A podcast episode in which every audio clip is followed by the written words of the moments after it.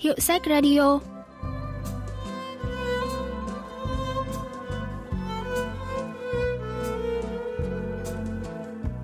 Thanh Tâm xin chào quý vị và các bạn.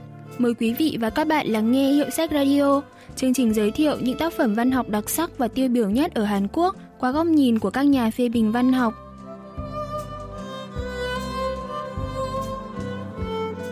Thưa quý vị và các bạn, trong hai buổi phát sóng tuần này và tuần tới, kính mời quý vị và các bạn lắng nghe tác phẩm Mối tình dễ thương của bạn gái tôi của nhà văn Yu Nyong Su, nhận giải thưởng văn học Y Sang năm 2004.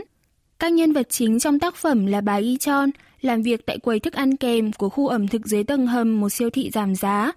Người ta gọi bà bằng cái tên này vì quê bà ở vùng Y Chon.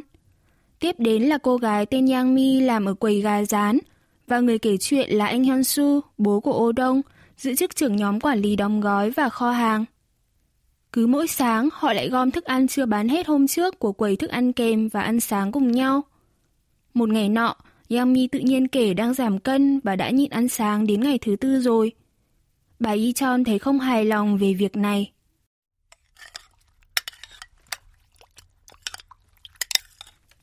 Yang Mi 37 tuổi, bằng tuổi với Han Su. Cô cao 1m58 và nặng 70kg. Thân hình không thon thả và khuôn mặt cũng không được xếp vào hàng mỹ nhân. Nhưng bù lại, tính cách cô chăm chỉ và hiền lành. Làm gì thì làm, cũng phải gả chồng cho Yang Mi thôi. Sớm ngày nào hay ngày ấy, phải thoát khỏi cái góc nhà đó thì mới sống cho ra người được. Ngày nó phát hiện ra đứa em trai lấy đi hết 20 triệu won tiền xương máu, đến ba còn thẫn thờ nữa là nó. Cái đứa hiền lành ấy kiếp trước phạm tội gì mà kiếp này lại khổ thế? Nghĩ đến mà tim bà đau thắt lại. Bà Y Chon cầu nhau vì Yang Mi không ăn sáng cùng nữa, nhưng lại sồn sồn lo lắng cho cuộc đời Yang Mi như thể một việc tây chơi. Han Su ăn sáng xong, lấy cớ uống cà phê nên tìm Yang Mi. Thực ra chuẩn bị cà phê sau giờ ăn vốn là phần việc của Yang Mi.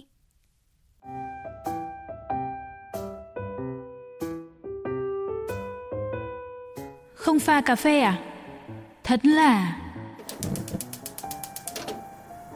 Trên cổ Yang Mi bỗng xuất hiện một chiếc dây chuyền buông lơi xuống ngực áo. Trên sợi dây chuyền dày, mặt dây bằng kim loại có họa tiết hình ba chiếc gậy nhỏ xô về một bên, trông đường hoàng hiên ngang như quẻ bắt quái trên cử thái cực bay phấp phới trong gió. Vòng cổ đẹp đấy, người yêu tặng à? Dù mối quan hệ của chúng tôi có thân thiết đi chăng nữa, tôi cũng hơi ngại khi hỏi về đàn ông. Bạn học cùng tiểu học tặng mình, bạn ấy và chồng mở cửa hàng đồ trang sức ở chợ Đông Đê đấy. Giống đồ của nam mà. Cái này giống đồ nam à? Chắc do dáng người mình to. Bạn nữ đi cùng mình được tặng loại dành cho nữ cơ.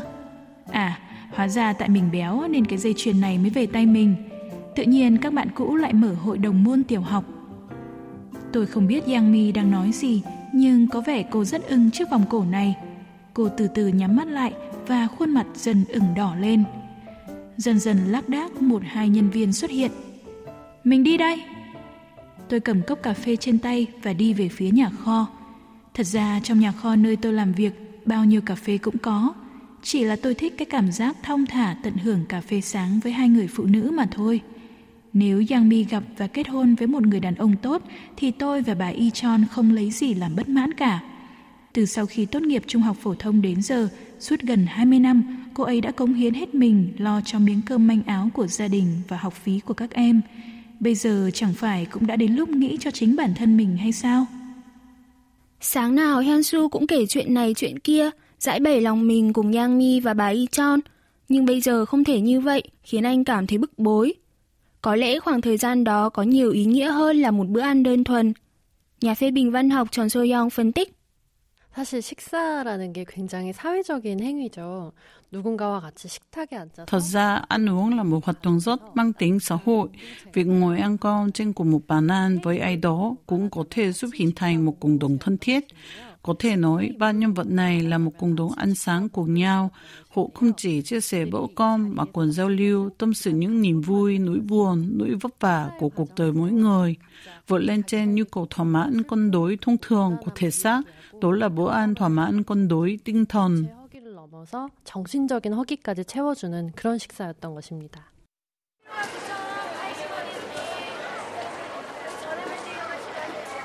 Từ lúc nào mà Tết Trung Thu đã lại tới, nhà kho siêu thị bận tối mắt tối mũi. Nhưng chủ đề nóng hổi nhất của nhân viên cửa hàng lại liên quan đến Song Yang Mi. Họ thì thầm to nhỏ với nhau về sự thay đổi của Yang Mi, rằng cô đã giảm được bao nhiêu cân, khuôn mặt đã từng không xinh đẹp này cũng trở nên tạm được. Cái vòng cổ của cô Yang Mi dạo này đang thịnh hành đấy, giới trẻ đều mua tặng cho bạn gái cả. Trào lưu này bắt nguồn từ diễn viên Park Won Chun trong phim truyền hình. Anh chàng vừa đeo vòng cổ cho cô gái của mình, vừa nói duy nhất một câu. Em chính là anh biết chưa, rồi đi mất. Người yêu của Son Yang Mi cũng buồn cười thật. Tuổi chắc phải đến 40 rồi, có vẻ người già cũng muốn bắt trước mấy việc đó nhỉ? Vòng cổ của Yang Mi không phải người yêu tặng đâu. Nhanh tay mà đóng gói hàng đi, cái cậu này. Hansu ghét nghe những chuyện về Yang Mi nên thường hay chặn lời họ lại. Lúc nãy có người xưng là em trai cô Son Yang Mi đến phòng kế toán đòi nhận lương thay chị. Anh ta nói là dạo này chị gái mình phát điên vì đàn ông nên để gia đình nhịn đói sắp chết. Tôi nghe thế là từ chối ngay.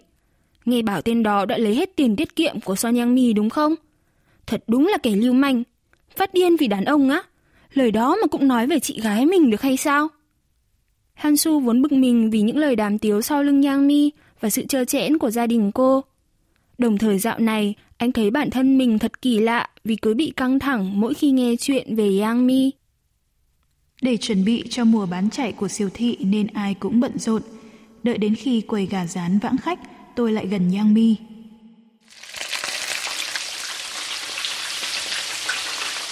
Mình phải gặp anh chàng đó một lần trước. Đàn ông thì phải để đàn ông gặp mới biết. Thế anh chàng đó bao nhiêu tuổi? Nhỏ tuổi hơn mình. Nhỏ tuổi hơn à? Tốt số đấy. Chắc chắn không phải kẻ lừa đảo chứ. Nghề nghiệp là gì? Ừ, chắc chứ. Cậu tốt với đàn ông quá là không được đâu. Lâu dần thành thói quen đấy.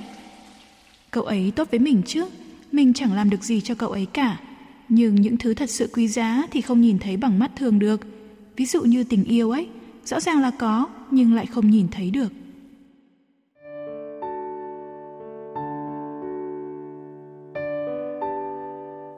Tình yêu không phải thứ có thể nhìn thấy được.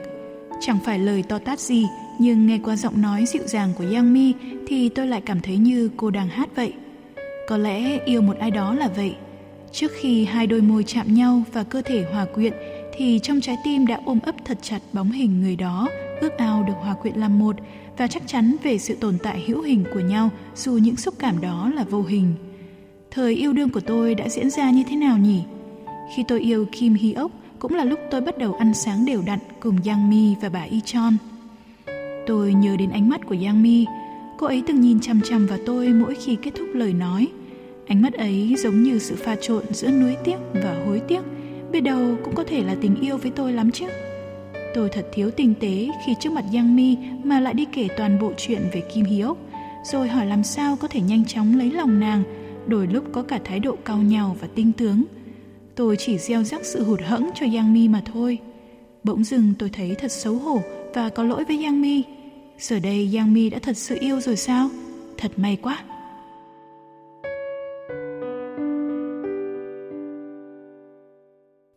Thời gian cứ thế trôi qua, Yang Mi cũng không còn là chủ đề bàn tán của nhân viên siêu thị nữa. Một ngày nọ, một nhân viên kể hôm qua đã nhìn thấy Yang Mi ở công viên, nhưng hành động của cô hơi khác thường.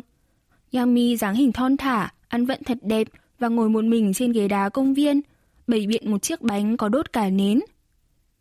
Tôi đã chào hỏi Son Yang Mi nhưng thấy ngại quá. Cô ấy vội vã tắt nến, bỏ bánh vào hộp rồi đi mất. Lạ quá đúng không? Ai lại một mình ở công viên như thế?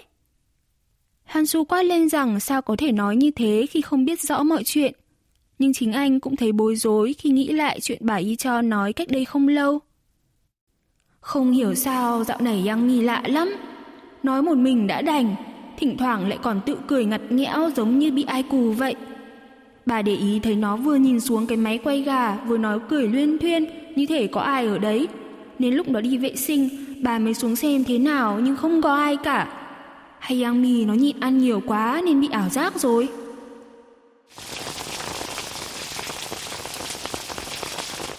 Trên đường về sau giờ làm, Hansu cầm ô đi về phía bến xe thì thấy Yang Mi đang chờ đèn giao thông để sang đường. Cô đeo túi sách và đi giày cao gót cùng tông màu nâu. mặc áo khoác Burberry màu trắng thắt dây ngang eo trông thật sành điệu. Ai nhìn cũng đoán cô đang đi hẹn hò. Yang Mi băng qua đường và rẽ vào cửa hàng hoa, mua một bó hồng, vừa ngửi mùi hương hoa vừa bước đi. Hansu ẩn mình sau chiếc ô và đi theo Yang Mi, Không có lý do gì đặc biệt, chỉ là tôi mong có thể nhìn thấy người đàn ông của Yang Mi dù chỉ là từ phía xa. Yang Mi bước vào quán cà phê trên tầng 2, Hansu cũng theo sau. Yang Mi ngồi một mình ở ghế sofa cạnh cửa sổ và khẽ nhắm mắt lại. Đối với Hansu, bó hồng đặt trên bàn thật hợp với khung cảnh này và đẹp như một bức tranh. Chẳng biết có phải do đắm chìm trong tiếng nhạc cổ điển bi sầu không mà cuối cùng tôi quyết định đứng lên và không quan tâm đến chuyện này nữa. Đây là món quà tốt nhất tôi có thể tặng cho người con gái ấy. Bây giờ, dù có nhìn qua người đàn ông Yang Mi đang hẹn hò, thì cũng đâu biết được gì về người đó. Tôi không thể hành xử với cô ấy như cách những người đồng nghiệp khác ở siêu thị làm được. Ít nhất thì tôi cũng không nên như vậy. Bổn phận của tôi là dõi theo cô ấy để cô có thể tự phán đoán và bình tĩnh hành động nếu cô ấy cần sự giúp đỡ của tôi, nếu cô ấy nhờ thì lúc ấy tôi sẽ ra tay giúp đỡ hết mình. Tôi bước thất thểu ra ngoài đường mưa đang rơi, giống như một người bị cho leo cây. Tôi phải xóa sạch hình ảnh của Yang Mi trong lòng mình. Nhiệm vụ của tôi là vỗ tay công nhận rõ ràng rằng Yang Mi là một con người hoàn toàn độc lập, một cô gái có hẹn ước tương lai với một người đàn ông. Hạt mưa rơi càng lúc càng nặng hạt. Nhà phê bình văn học Cho So Young phân tích về chi tiết Hyun Hyunsu bỏ về giữa chừng.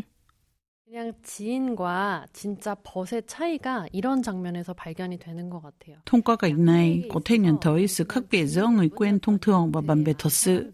Nhiều người ở siêu thị chỉ đơn thuần là người quen và đã khiến Yang Mi trở thành đối tượng của sự dòng ngó vì tình hiếu kỳ.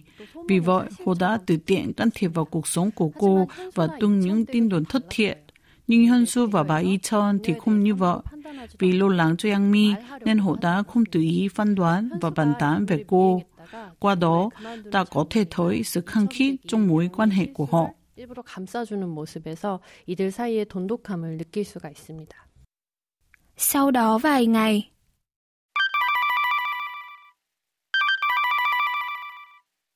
Hansu đang dỡ các thùng hàng nước giặt từ trên xe tải xuống thì chuông điện thoại reo. Hansu ơi, cậu có nhìn thấy cái dây chuyền của mình không? Không, đáng đời cậu, ngày nào cậu cũng chơi với mình nó mà. Cậu đừng đùa Hansu ạ, nếu cậu cầm thì trả lại cho mình đi. Đùa gì? Mình cầm dây chuyền của cậu rồi đùa làm gì? Đột nhiên kết nối điện thoại bị ngắt, Hansu tiếp tục dỡ những thùng hàng xuống trong sự thúc giục của tài xế xe tải. Chuông điện thoại lại reo.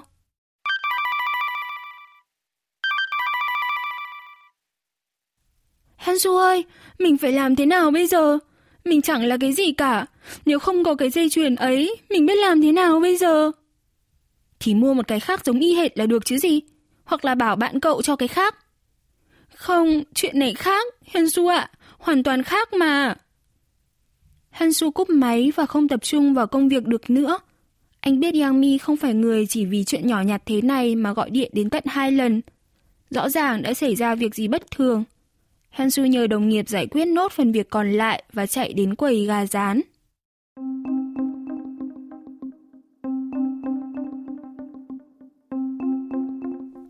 Có sự cố gì rồi?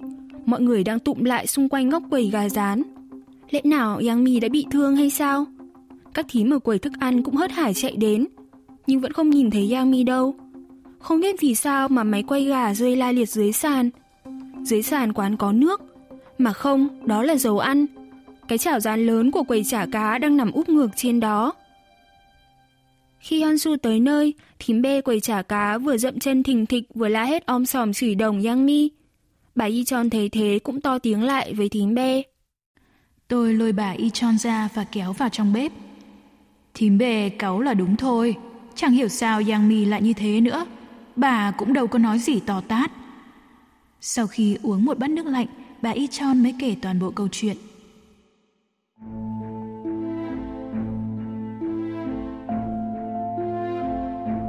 Lúc ấy bà đi ngân hàng về, cái ngân hàng ở đối diện trạm xe buýt đằng trên kia kìa, thấy nhiều người túm tụm lại ở đường lớn. Ra là ở đó đang quay phim. Người ta kháo nhau là có diễn viên Park Won Chun, chứ bà cũng đã nhìn được mặt cậu này đâu. Bà quay lại siêu thị thì thấy Yang Mi nên mới kể chuyện cho nó nghe. Này, ở bến xe buýt có cậu diễn viên Park Won Chun đang quay phim đấy. Con bé nghe thế thì đột nhiên ngồi khuỵu xuống rồi khóc, nước mắt rơi ròng ròng. Nó nói cái gì ấy, nào là làm mất dây chuyền nên ai đó đến tìm mình, cảm ơn rồi xin lỗi nhiều. Nói cái gì ấy? Sau đó nó bật phát dậy rồi chạy biến đi mất. Nhưng khổ nỗi ở chân vướng cái dây điện làm cái máy quay gà rơi xuống va vào cái chảo rán quẩy chả cá. May là lửa ở chảo rán tắt rồi, chứ lỡ có ai bị bỏng thì to chuyện. Nhưng sao Yang Mi lại chạy biến đi nhanh như chớp thế chứ? Thế rồi có người ngó vào trong bếp và gọi bà Y Chon, đó là trưởng bộ phận quản lý của siêu thị với vẻ mặt khá gầy gắt. Sàn nhà thì vẫn loang lổ vết dầu ăn. Bà Y Chon và Hyun Su giả vờ đây chỉ là tai nạn, còn trưởng bộ phận quản lý cũng không còn cách nào khác phải xử lý tình hình nhanh chóng vì khách hàng đang nhìn vào. Bà Y Chon cúi đầu xin lỗi trưởng bộ phận quản lý và huých vào hông Hyun Su ra hiệu thì thầm. Còn đứng đấy làm gì nữa? Mau đi tìm Yang Mi về đây.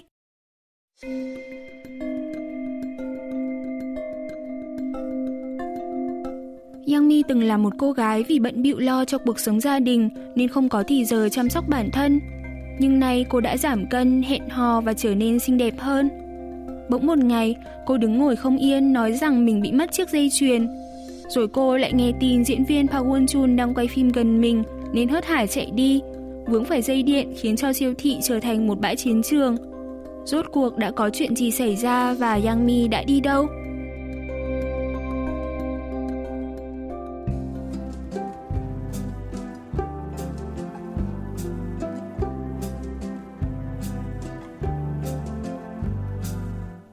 Bạn vừa tìm hiểu phần đầu tác phẩm Mối tình dễ thương của bạn gái tôi của nhà văn Yoon Yong-su. Chuyên mục Hiệu sách Radio xin cảm ơn sự quan tâm theo dõi của các bạn và xin hẹn gặp lại vào thứ ba tuần sau với phần tiếp theo của câu chuyện.